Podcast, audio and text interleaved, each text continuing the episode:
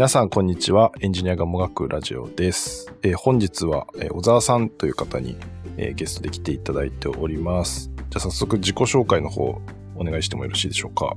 はい、小沢と言います。皆さんおはようございますでしょうかね。こんばんはの方もいらっしゃるかもしれませんが、あの、トップンとはすごい久しぶりに実は話すんですが、あの、クラウドテックという AWS の学習コミュニティで、あの、一緒にやらせてもらってます。で、私の自己紹介なんですが、あの、今現在は SIR でアプリケーション開発の PM をやってます。で、あの、もともとは、あの、静岡の出身で、あの、ちょっとへそ曲がりで人と同じことが嫌いで、あの、地元のみんなが、あの、関東の大学行く中、京都で暮らしたくても、京都で大学出身したり、大学4年間サークル、バイト、遊びにやってくれて、勉強しなかったんですけど、4年になってからみんなと同じサークルつまんねえなって思って、研究者を目指そうぜって急に思って、自分の専攻以外の分野も含めて、研究室のドアいろんなところ、どんどんどんって言って叩いて、何やってんすかどこ入りますかとか聞いて回るような返事でした。で、結局、4年間の自分の専攻の、あの、数学の研究室で大学に進学して、血抜きで勉強したら博士課程まで行くことができたんですけど、この先の未来が見えなくて、やっぱひよって、学者としてやっていくのがひよって、で、この数学の成果を離れようとして、地元のたまたま IT を選んでソフトウェアハウスに就職しました。ただやり出したのめ込んできて、もっと自由に活動したいなと思って、今度都内の SIR に転職して、今に至るような感じです。っていう感じなんで、思いつきでどんどん行動して、あの、いろいろ流れていくような状況です。で、今は共働きで子供が一人いて、あの、平日の夜ご飯3日間担当だとか、そんな感じで家事と仕事をバランスに悩んだ時もありますけど、今のには自分で楽しく暮らしてます。というのがまず簡単な自己紹介です。皆さんよろしくお願いします。はいありがとうございますあれなんかそうですねクラウドテックの本のプロジェクトとかで結構自己紹介聞いていたと思ってたんですけど、はいなんか結構知らない情報がなんか おっていう情報があったんでちょっと聞きたいんですけど、はい。はい。あ数数学専攻されてたんですねあ、そうですね。すげえ意外でしたはいあのー昔生意気で数学だったらペンだけで一人で食っていけると思って、工学だと、はいはいはいあの、機械とか工場ないと、あの、一人で独立できないと思ってんで、数学者になろうって生意気にも思いました。はい。ああなるほどなんか私物理だったんですけど、うんもともと大学進学するときはしあの数学科に行くつもり、はい行く気満々で勉強してたけど、あの物そう 私も結構似たような考えで数学はペンと紙があればできるけど、物理は実験装置がないとできないから、うん。うん。物理学科に行ってどっちもやればいいやみたいな生意気なことを思ってましたね、私も。まあ、お互いは、若気の至りです。わ至り。そうですね。僕あれですよ、い、い、行こうとして辞めたと、あの、はい。あの、来ていいよって教授に言われたんですけど、はい。なんかその自分の分野でドクターに行くのが日本で10人います。えー、同期で、おおよそ。はいで、はい。その10人の中で1人が30歳で定職あるよって言われて、はい。あの、それでもいいんだったら来ていいよって言われて、気負って辞めました。なので、完全に根性なし。はい。えー。えまあちなみにはい。何の分野だったんですか、あの、確率論。なので、あの、今、だからちょっと AI に興味を出して、今はいはいはい。AI の学習やったりして、そうっすよね。なんかあの、ツイッターとか見てると、統計のなんか、資格とか取られてましたよね、確か。E 資格って言って、その、ディープラーニングのエンジニア資格とかああ、ディープラーニングの資格。えー、すごっ。まあそこも、なんだろう。ちょっと自分勝手に今後、どうせやっていくんだったら成長してる業界でや、業界っていうか領域でやったら楽しそうだなとまた勝手に違うコミュニティ入って、今仲間を増やして、あの、ガガチのデータサイエンティストの人と一緒に本で出たりして、あの、えー、挫折しながら勉強してます。ああ、そうなんですね。はいえーめちゃくちゃ面白そうだな。あ、面白いですよ。なんか、全然違う人だから。はいはいはい。で、僕、今50なんですけど、年齢関係ないと思ってて、うんもう、それこそ20代のすげえ優秀な子から学んだりとか、いろいろやってます。ああ、うん。そうなんですね。コンペとかってなんか、ああいう AI 系のコンペ、はいはい。あ、どうぞどうぞ。ってなんか、うんすげえなんか今マネーゲームになってるみたいな噂を聞いて、あんまお金ないとで出れないのかなとか勝手に思ってたんですけどあ、いや、そんなないことないっすよ。あの、普通のカグルとか、シグネートとか、ニシカとか、そういったものは別にお金なくても、無料で使える Google のコラボとかではいはいはい。できるレベルですね。はい。あ、そうなんだ。なるほど。で、なんだろう、本当の AI の、はい。なんだろう、その、一番性能いいやつを競うっていうのになると、本当マネーゲーム。うん。学習するのにそれこそ、あの GPU 何万、何万いるんだとか、チャット GPT なんてやって、GPU3 万個ぐらいいるんじゃないですか。3万個とか使ってんですか？すごいな。あの、よくわかんないですけど、なんか噂で、パラメータも1700個ぐらいのパラメータ使ったりするし、うん。そこまでいっちゃうともうマネーゲームです。この前なんかそういえば、ね。イーロン・マスクが、あの、チャット GPT みたいな、GPT の開発やめようぜって、AI 決まってないからって言いながら裏で、あの、数、数億個の GPU を抑えてたって話あったじゃないですか。そうっすね。結局やるんかい。はい。はいだからそういうとこ行くともうマネーゲームだし、データを持ってないと結局学習ができないので、プラットフォーマーが強いんです。ああの、あ、なるほど、なるほ例えば GitHub を収めてるマイクロソフト。はい GitHub だけじゃなくて、あの、M365 のテナント持ってるんで、その中に大量の。データ値、まあ勝手に使えないんだけど、とか Google とか、はそういったところが結局強くて、っていうのはあったりします。。た、だ、そこら辺は仕事では一切やってないんです。ああ、そうなんですね。うん。なんか、副業としてはやってみたいなって気がしてるんですけど、仕事では一切、まだそこにつけてないです。ああ、なるほど。まあ、ちょっと領域がやっぱりその単純にアプリケーション作るっていうのと違いますもんね。違うのと、あの、先ほど僕の仕事が SIR で、はい。あの、PM やってるって話をしたんですけど、SIR だと大きな金額を稼げてなんぼなんですよ。なので、たくさんの画面があるシステムを作るとか、機関うん。それは例えば機関系システムだとか、あと大量のデータをさばけるようなデータ連携基盤だとか、データウェアスとか、はい。ここ上で分析できる基盤を作るだとか、そういったところに評価されるんですけど、AI って、そう言って一気に大きくやるっていうよりは、小さくちょっとずつ進めてるので、うん。なんだろう。人を大量に投入してお金を稼ぐっていうビジネスじゃないんですよ。なので、あなかなか大きな SIR だと、なかなかそこに本を教えて、そこでお金稼いでるのがまだないんじゃないかなと。どっちかっていうと、ちっちゃい会社の方が、はいはい。あの、ガンガン入ってきて、コンサルティングも含めてやってるような感じはしますね。はいはいはい。なるほど。確かにな。なんか一回でもあったのはう、ん。あすみません。あの、一回あったのは、うんその、メーカー系のインフラエンジニアをやっていたときに、SIR で、うん SIR で、うんはいはい。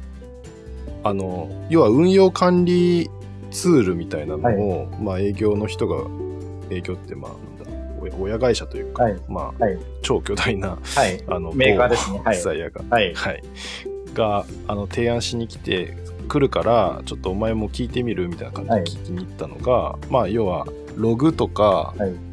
あのよ予兆検知みたいな、うんいわゆる、うんなんか、CPU がなんか急に普段と違う動きしてますみたいな、あれになんか AI を使って、なんかこう学習させて検知できるようになりましたみたいなこと言ってましたけどね。あなんか、そういう製品販売だったらできると思います。うんうんただ、なんか、受託開発とかそういうところだと SIR ってあんまり出番がないのかなって気がしちゃったりして。うん。ああ、まあ確かに、うん。そうですね。で、あと製品販売としたとしても AI の特性を見ると、所詮確率の上に成り立ってるので、100%正解って出せないんです。まあそうですね。ってなってくると、やはりリコメンド的なとこだとか、あの、コマーシャル的なとこだとか、コマーシャルって言われてないと、あの、宣伝的なことだとか、割と領域って限られてくるのかなと。あくまでもリコメンド候補を出して、ここってログおかしそうじゃないとか、医療で言ったら、これって病気じゃないってうんうん言った上で、あと人間が判断するようなこと確かに。人間の作業の一部分を保管することはできるんだけど、全部を正確に回すようなもんを作るはずです。ああ、なるほど。う。ん。まあでもそうっすね。うん。まあまさにそういう分野からなんか入ってってる気がしますね。今だから、データサイエンスのコミュニティ入ってるん。ですけど、お医者さん。とか多いですね。あ、そうなん。ですか。あの、病院関係とかお医者さんが、あの、はい。診療で解析で、やっぱ AI 使いたいって勉強した人も多かったり、なんだろう、通常の IT のエンジニアとはまたちょっと違うような人が多い気がします。はい。あとは僕の知り合いだと、あの、ゲノム編集の研究やってる方とか、はいはいはい。そういう人間があの自分のあの仕事の幅を広げるために AI も学んでる。そんな人がいます。うーん。だからなんか、いろんなコミュニティがあって、結構タダで入るコミュニティがあるんで、そういうところに飛び込むと、いろんな人と知り合いになって面白いです。うーん。なるほど。いや、いいっすね。また全然違う領域って感じですね。あそうっすね。クラテックはクラテックで、まあなんか、クラウドにすごい特化した人が多いし、必須なエンジニアが多いんで、あれはあれ楽しいんですけど、またちょっと全然違う人がいて楽しいです。へえ。いや、おもろそうだな。私もなんか、うん。統計とか、うんその、ディープラーニングとかちょっと勉強し直したいなみたいなのはうん。常々思っていて、特に統計の基礎がもう抜け落ちてるんで、うん。そうですね、ちょっと勉強しなきゃなって思ってるところですね、ちょうど。んあ自然言語処理系はうん大学、大学の頃に一回ちょっと触ってみたことま、マジっすか？すごいっすね。はありますね。そう、そうなんですよね。でももう全然覚えてないし、もうそもそも Python も危ういんで、あ、でも、言語は、なんか言語かけたら他の言語かけるじゃないですか。まあまあまあ、で、最悪、あの、今チャット GPT に書くとコード書いてるんで大丈夫ですよ。ああ、なるほど。確かに。それはあるかもしれない。うん。チャット GPT は、あの、GitHub 学習してるはずなんで、あの、ちゃんとしたコード書いてくれますよ。そうっすね。確かに。確かにな。まあ、新しい会社入ると、こう、そうっすよね。なんか、まあ、業務的になれるみたいな意味ももちろんありますけど、うんまあ、まずなんかこう、つながりを作るみたいなところが、うん、大事だったりもしますもん。でもまあ、会社のつながりで困っ、最初困ることがあったとしても、トップの場合だともうベースとして、クラウドテックと、はいあとフラッター大学、で二つのコミュニティがあって、そこで人のつながりがあるので、なんだろう、業務に直接相談できないにしても、そういうコミュニティでつながれるってことはすごい大産だと思うから、それはそれでいいかな。まあそうですね。そこは、まあなんか、一応居場所がいくつもあるっていうのは、安心感にもつながってるかもしれないですね。仲間がいるんで、あの、その仲間たちが頑張ってる姿で締め付けて頑張ろうというのもいるし、はいはいうん。ああまあでも、それはそうっすよねう。ん。なんかこう、と、いろんな人がいるからこそ、遠くに行けますよね。なんか、うん。よく言いますけど。あの、黒川さんが言ってた昔のその言葉で、体育行きたいんだったら一人行けと。で、遠くに行きたいんだったらみんなで行けっていうことです。まさにって感じですね。ほんと確かに。なんかでも、PM 長くやられてると、うんなんかどちらかというと、そそういうところがやっぱりこう、なんだろう、得意分得意分野というか、まさにっていう感じの領域ですよね。まあ人が新しく入ってきたりして、束ねていっぱいの人数。そうですね。あの、実は僕、大学というか、今2社目なんですけど、前職だと多分コミュ障に近い方だったんですよ。あそうなんですか。あんまり喋、喋るの得意じゃなかった。えー、で、も、今の会社入って PM をもう十何年やってるんですけど、やっぱやってると上手くなりますね。ああ、なるほど。なるし、あの、なんだろう、やっていると、自分の中で、あの、ここは、うまく自分のキャラで使えるんだなとか、そういうのは、引き出しが分かってくるんです。例えば、僕どっちかっていうとなんだろう、シュッとしてて、厳しくて、はいみんなを探せるタイプじゃないんです。どっちかっていうとみんなに、あの、いじられながら、みんなが助けてくれるような、そんなリーダーで、で、なおかつ居場所を、みんなの居場所を作って、みんなが進めるような、あの、ゴールをちゃんと示すって、そんな感じなんです。はいはい。だそんなキャラが分かってくると、自分のスタイルが出せるし、それは多分、僕はそうだけど、トップンだと、また違うじゃないですか。まあ、そう、そうですね。多分、もっとロジカルにいろいろ話してみんなに安心させるとか、何かあっても、はいはい。あの、会を示してあげるとか、うん。なんかそれは、そうですね。あの、PM やってたから得意になったって感じのことあります。ああ、なるほど。でも結構やっぱその、あの私もまああのうんもっと少人数ですけど、うんまあ、リーダーみたいなこととか、PM みたいなこともやることもあったんですけど、やっぱこうあうまくいったなって思った試しはなくてうん。なんかやっぱ難しいですよね。まあ難しいっすね。全然思う通りにいかないし、うん。うん、これぐらいでできるだろうと思ってたら全然できなかったり。もじゃあもっとかかるかなって見積もったらすぐ終わったりして、うん、どうすればいいんだって感じでしたけど結それもあるし、みんなの気持ちを一つにしたいけど、当然なんないこともあるし、構うんそうっすね。うん。他人は変えれないけど、なるべく、みんなになんか、みんなが何か得ら、得られて、それで得ることによってみんなが頑張ってもらって、で、自分がそれをもとで全体の成功を収めれたらいいなぐらいの感じぐらいしか思ってなかった。だから、なんだろう、うん常に何を与えれるのかなっていうのはすごい考えて。何を与えれるのかなっていうと、すごい、なんだろう、偉そうなんですけど、その人がチームにいたときに、ここで例えば、なんか、あの、経歴としてなんかつけれるとか、成長できるとか、楽しくて、すごい良かったって思えるのかとか、何がこの人を望み、あの、があったら、この人は嬉しいんだろうっていうのは、よく考えるようにしてます。うーんああなるほどなんだろう。もらうばかりだと、多分人ってついてきてくれないじゃないですか。そうっすねなんかギブアンドテイクできないとダメかなって、それは考えたりする。ただ考えすぎると、なんか考えすぎだよってよく、あの、いや、周りに言われてました。あんまり気遣いすぎると、もっとでかい組織になったら持たねえぞって言われてました。あああでもなんか私はでも確かにその今おっしゃったような視点はなかったかもしれないですねなんかまあアサイン担当気味みたいなのは、うん。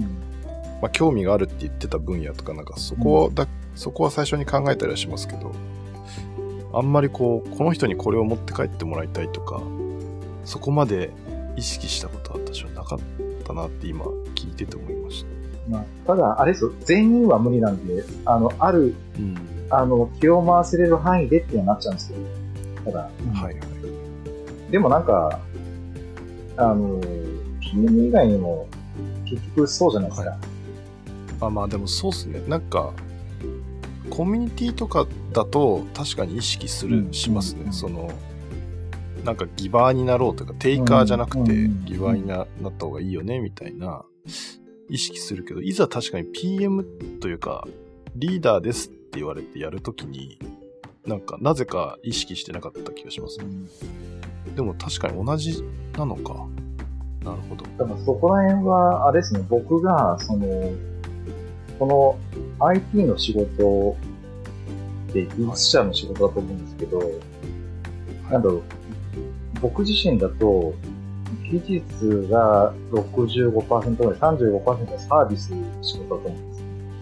うん要は物を作る仕事っていうよりは、はい。あの、IT に対して何か貢献、IT の特技を自分は持ってきて、その IT の特技を持って、あの、相手、特に相手の会社のビジネスに対して何かインパクトを与えて、なんかサービスを提供するものだと思ってるので、あの、はいそもそも仕事自体も何を提供できてる、価値を何提供できてるんだそんなとこはすごい考えちゃうんうん。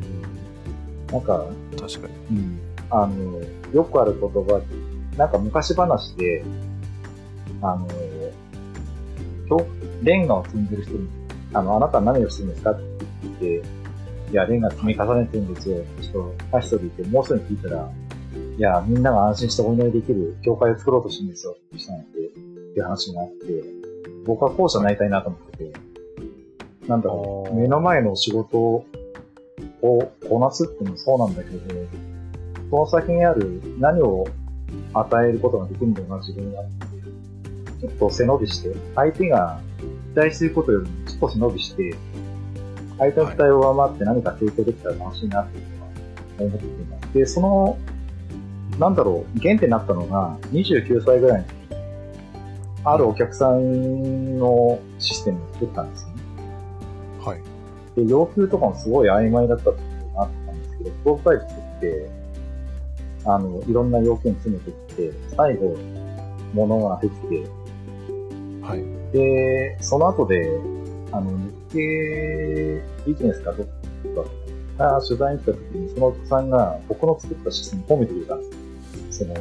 その、おそうだからやっぱなんか、それが原点で、なんだろう、辛い仕事っていうか、まあ、楽じゃないじゃないですか。あエンジニアの仕事って。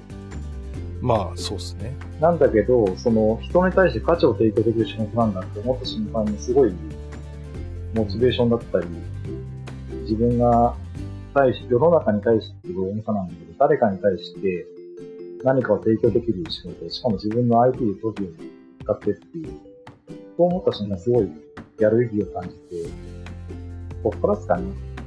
なんか何かを与えたいって思い出した。で、もう一点は、なるほど。あの、子供が生まれてからもあります。あで。子供が生まれてきたぐらいとか、あと人生40歳ぐらいの方とかって、40歳ってはい何なんだろうって一回僕ググってみたんです なるほど。よ。ググったら人生の折り返し点って書いてて、ああ、もう俺人生半分いっちゃったんだと思ってて、ー、はい。じゃあこの先どうしたいんだろう俺って思った時に、はい。あのーなんか、20代、30代って自分のためにとりあえず頑張って自分を成長させて生きていたし、うんさっき言ったみたいな出来事がある、あった以外だと、やっぱ自分のために生きなきゃいけない。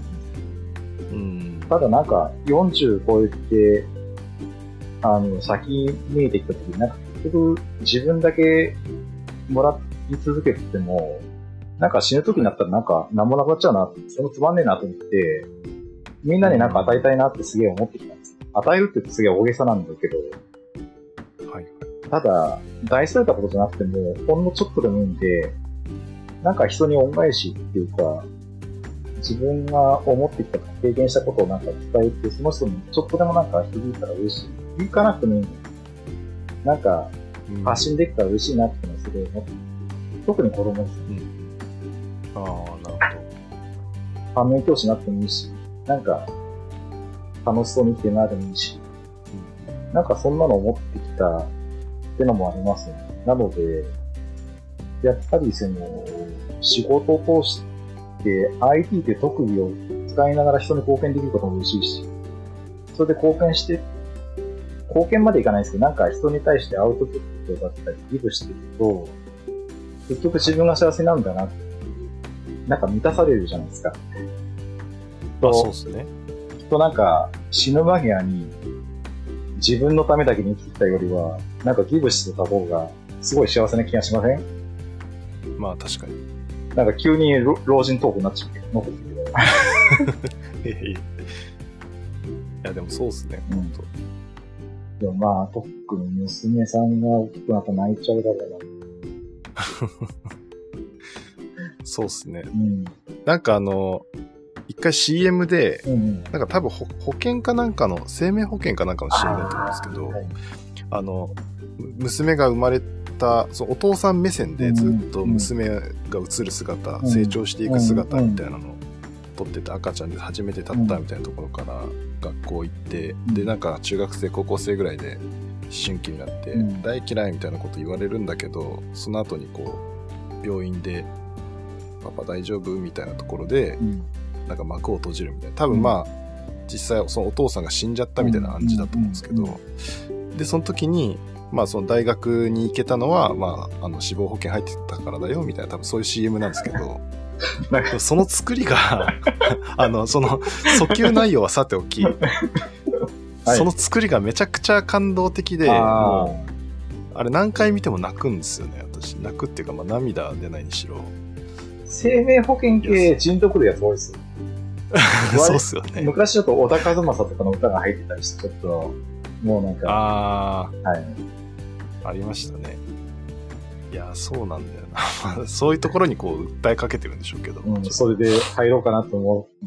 でもなんか、そちょっとなんか、だから入ろうねってのはちょっとなんか、絶対それ、ロジック分かっちゃうと入らないですよね。まあまあ、確かに。そうですね。まあでも、うん。そうだろうな。なんかその、いつまでお風呂入ってくれるのかなとか、いつまで遊んでくれるのかなとか思いますね。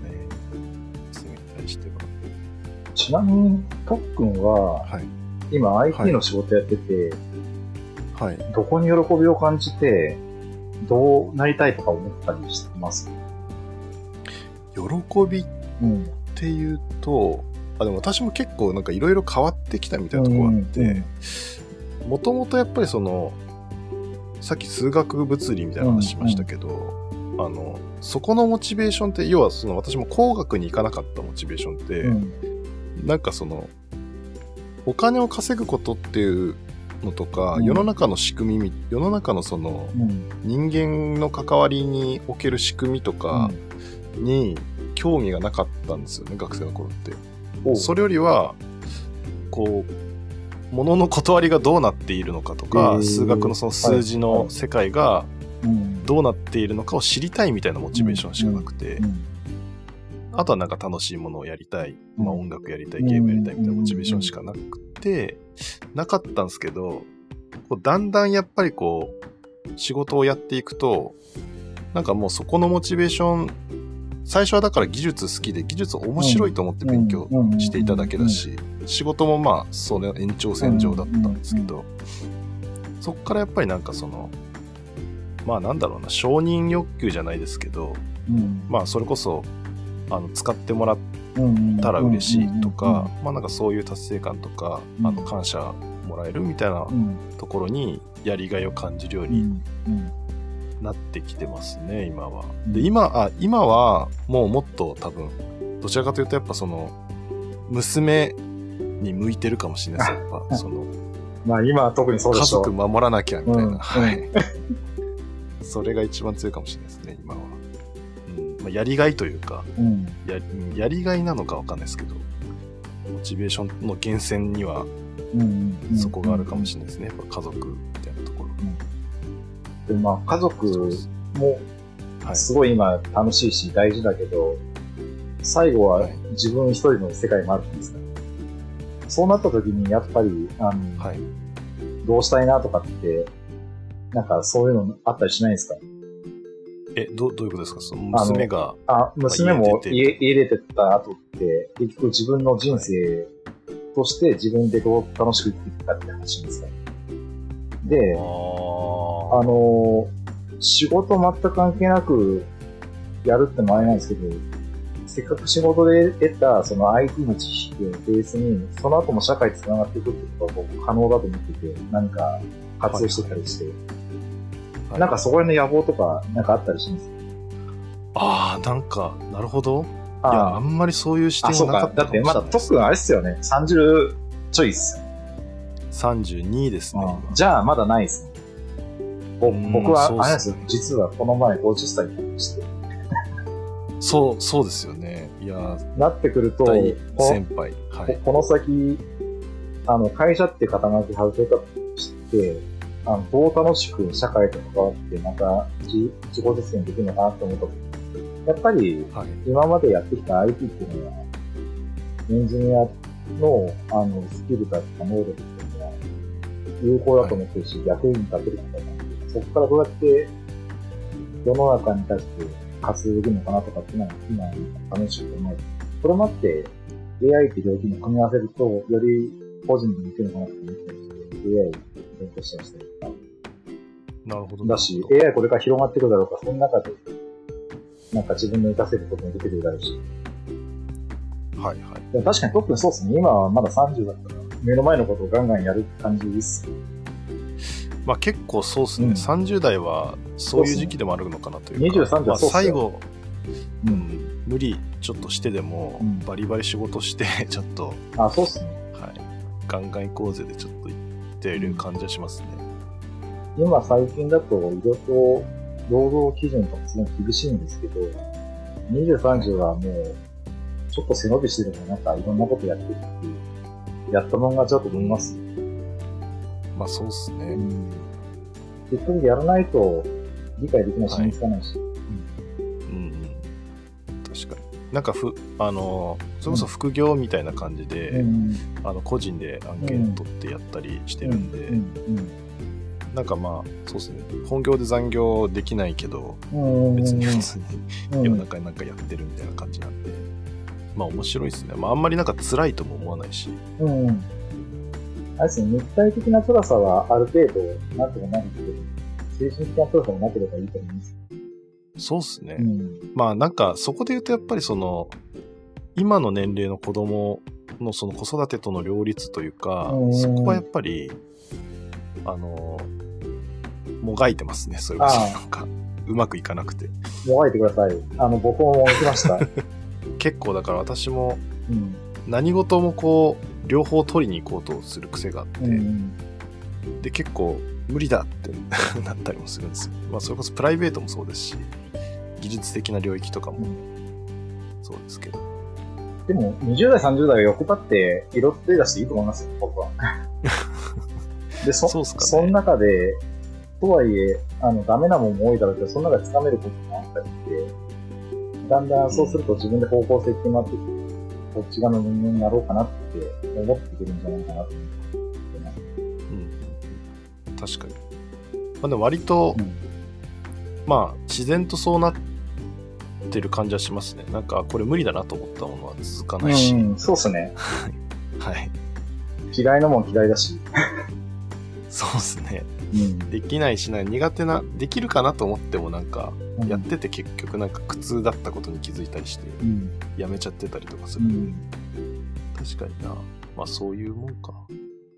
多分僕も嫌いなことは無意識に避けてきたと思います。まあそうですよね。うんそうなりますよね。確かに。いやーもうなんか、学ぶことが多いですね。やはり。あの、経験がやっぱり全然違うと思う。いや、でも僕もトップンからいろいろ学んでます。考え方好きだし。だから人それぞれみんなそうやっていいとこあるので、若いエンジニアの人は若いエンジニアの人で、なんか考え方が新しかったりとか、見方が新しかったりとかするので、そして、なんだろう、自分って何も特にないなって思わずにややってったら、どっかで戻るんじゃないかなと。ここまで偉そうに僕言ってるんですけど、一社目の会社の時に、あの、転職した際に、新人の時に上司やって何て言われたかわかります？新人の時ですか？新人の時に上司だった人間があって、言われた言葉が、はい。お前まだ会社辞めてなかったの？って言われました。そうです。すごい。それぐらい最初あの、できなかったんです。仕事が。ああ、すごいですね。でもまあ、そうか、ちょ、結構前ですもんね。ああ、そうですね。前ですね。もう20年以上前。ハラうんぬん。うん、ってことですね。まあもともと口悪い人なんで、あんま気にしなかったんですけど、言ってのと、うんあと少なくとも、ああんたよりはいい会社転職したよって思ったから、あんまり気にしなかったけど、はいはい。でもだから言いたいのは何だろう。一番最初の段階で合う合わないって決めちゃうのは交渉で、なんか続けてったらなんか変わってくるとこあるし、役割だとか、その環境で人って適応してったり、提供していくことがあるので、なんか続けてったらいいのかなって、その時に大事なのは、やっぱり、なんだろう、一緒に刺激をもらえるとか、一緒に話ができる仲間っていうのをどんどん作ったら、すごいいいんだろうなとは思っています。ねそうっす。僕もすごいなんか面白いし、なんだろう、なんか独特な魅力があるんですよ。あ、そうっす。本当ですか。なんだろうそうか。。なんか一歩引いてちゃんと見てるような感じがして。ああ。まあ、そうっすね。それは意識しうんていると思いますね。だからバンドマンやって超ノリノリに乗ってるっていうイメージがあんまつかなくて、それは後ろでマネージャーやってるようなイメージなんですけど。あ、でもバンドをやってた時も、うん。結構そのマネージャーっぽい。仕事が結構好きだったりしたんですよね。うんなんかブッキングとか、うん。なんかいろんなライブハウス電話して予定組んでうん。とか、っていうのを結構面白くてやってたりしたんで、そうっすね。まあ、結構なんかでもインディーズバンドってそんなもんですけどね。なんかそのリーダーみたいなやつが、そういう感じで、なんかあらゆるもう何百人って連絡帳に 連絡入ってて、で、なんかこう、あそこの地方のあそこのライブハウスの店長だとイベント入れてもらえるから、じゃあこの次の日に入れようみたいな感じで、うん。スケジュール帳も本当なんかめちゃくちゃメモ書いて、うん本当なんか仕事みたいなことをやってますよね。まあ、仕事だけど、自分が好きで突き動かされて動いてるような感じだから、全然義務感はないです。だから、やっぱ、義務感感じてやるより自分の原動力で動いてることができたら一番幸せです。そうっすね。まあ、最初は、なんだろう、会社入った時ってそうはいかないだろうけど、徐々に徐々に、あの、人からされる仕事から自分でやっていく、なんだろう、人に何か与えることに仕事が消化できたら幸せなんだろうなとは思います。うん。全部が全部そうはいかないですけどね。今だって、やりたくもないことをやらなきゃいけないこともあるし。一番才能がなかったのはやっぱ作曲ですかね。うーん作曲はやっぱり才能がなくて、あとデザインとか。作曲ってどういう、なんだろう、感覚でやるのか全然わかんない。なんか、あの、す、作曲とかできる人と、な、何か、い。ろんなあるイメージを組み合わせて何かができるみたいな感じで言ってるんですけど、うん。でもまあそうじゃないですかね。ななんか、その、うん。なんだろう。ある程度そのドレミファソラシドっていう音階があって、うん。そのこの音とこの音とこの音を同時に鳴らしたら気持ちいいみたいな、まうん。あそこは、まあ和音とかって言いますけど、うん。ああいうのはまあ、まあ、ある程度決まりきってるうん。ので、で、その和音をじゃあ、この和音の次にこの和音やると、あの明るい感じだよねとかマイナーな感じだよねみたいな、うん。結局まあそこもパターンがあったりするし、まあ、J-POP とかも見てみるとなんか王道パターンって呼ばれるコード進行があったりとかするんでまあなんかそれを外しまくっても意味わかんない曲ができるだけなんで、まあやっぱある程度なんかそういうのをまああの意識してここ使ってやろうって思って作曲しないとは思いますけど、うん。でもまあ自然とそういうのにはなっていくんですよねきっと。うん。組み合わせにはなっていきますよねどうしても。で多分そういう感覚的に作るやつって、なおかつ、なんかいい曲だと、い、いやつだと、スッとなんかみんな、あ、これいいねって素直に思えるような感じになるんですか、あのー、IT とかの設計、デザインって、はい。なんだろう、なんか、難しいことわかんないけど、スッと見た瞬間に、あ、これいけるって思うじゃないですか。いい、いい設計って。あ 本当ですか？いや、なんかそん、なあるかな？はい。な、なんだろう、な、なんかわかんないですけど、あの、違和感がない形になってるとか、そういう、あの、ごめんなさい、一個の細かい仕様っていうよりはもうちょっと一段上のシステムデザインの話なんですけど、はいはい。あの、なんだろう、IT もそうです。数学もそうだったんですよ。数学って、すごいロジカルで、一個一個緻密にやっていくって思ったりするかもしれないですけど、あれってあくまでもイメージが先行するんですよ。ああ、なんだ、この世界観で、ここはこうなってるんだらこの世界観あり得るね。じゃあ証明してみようみたいな。うんうん。だからなんかそういう曲とかも、なんだろう、そういう感性とか直感っていうのも大事だ、になってくるのかな。相手を、相手は少なくとも僕は、なんだろう、気持ち悪い設計は大体失敗すると思う。ああ、でもなんか、確かに、それはわかるかもしれないですね。そう言われてみると。その数学の話ですごいやっぱり、私もなんか、ちょっと腹落ちしましたけど、なんかあのラマ、まあ、ラマヌジャンは天才すぎるかもしれないけど、まあ先に定理が出てきて、後から説証明しろみたいな。なんかでも、そうですね。まあ、ラ あの、あの人は天才ですけど、本当の。でもなんかそのパッと見たときに、うん。合ってそう、間違ってそうみたいなのは、ありますよね。いますね。うん。確かになんだろう、サービスとかでもこれ、あの、合ってるか間違ってるかは別として、これいけそう、いけるって思える瞬間とかもあるんじゃないかな。な。まあ確かに、そうですね。ただその多分、勘ってのもすごい複雑なロジックが積み上がった経験ができてそうなんで、なんかそこら辺うん。解明できたら面白そうですね。確かに。まあなんか結構思うのは、その、障害が起きた時とかあの勘どころみたいー。なのって、んうん。結構なんか、あんまり意識してないけど、あれってこう経験によるそうですね。構築された勘ですよね。うんうんそれこそなんか AI みたいに働いてんのかもしれないですうね。ん。なんか理解できない領域でわーって確率的にこっちですみたいなのを脳が勝手に判断して勘って働いてるのかもしれないです。そう。すごい人ってなんか、パッと見ただけで、ここだっていうか、特定するじゃないですか。いろんな選択肢があるので。そう。いや、そうっすね。なんか、うん。ありえないぐらいうんああの当てる人いますよね。うんなんか。でなんでわかんだこの人。でもあれは、あれですね、経験があって、多分、裏側ではこういう時にはこうなってるとか、いろんな経験があって、それを全部はい。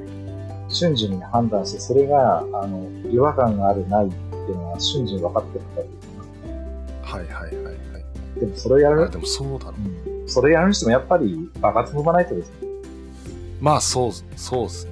それはそうですね。だから結局、なんだろう、まずは、とりあえずやってみようってところが一番かな。うんうん。確かに。なんかあの、ちょうど、うん。あの、さ、さ、最後にというか、うん。あの、今、まあ、ズームつないで小沢さんとやってますけど、はいはい小沢さんのその画面の背景あが、あ、はい。あの、ドラクエなんで、うん。あの、その、まあ、ドラクエの例えで言うと、うんそう、そのなんか思いつきみたいなのって、うん。ドラクエやってる時に、うんあの、メラゾーマとか、うんメギラゴンとか、うん。まあ、ヒャドとか、うんあの辺の呪文をなんか6つぐらい覚えておくと、あの、レベルが上がると、急にマダンテを使えるようになるみたいな、も あの、し仕掛けがあるんですよね。う、はいはいはい。ドラクエのシステム上。はい。はい。なんか、あの、レベルが上がって、順当にマダンテ覚えるんじゃなくて、うんこの呪文とこの呪文とこの呪文ってなんかバラバラなやつをうんうん覚えておくと、急に思いつくっていうのがあって、うんうんなんか、そ、それ結構なんか私、あの、意識してるかもしれないです。なんかその、いろんなのを手出しておいて、うんうんいろんな情報を頭に入れとくと、うん急にマダンテ使えるようになる。うん。あ、でもそれはあると思いますよ。どこでどう生きるかわかんないし。そうっすよね。ただ、あとは、あれですね。あの、時間が有限だから、あの、はい。自分の軸は作りながら、その軸の中で、いろいろと手出すって感じです。まあそう、そうですね、そこが難しいな。現実は、そうなんですよね。でそんも、な簡単にポンポンレベル99までできない。うん。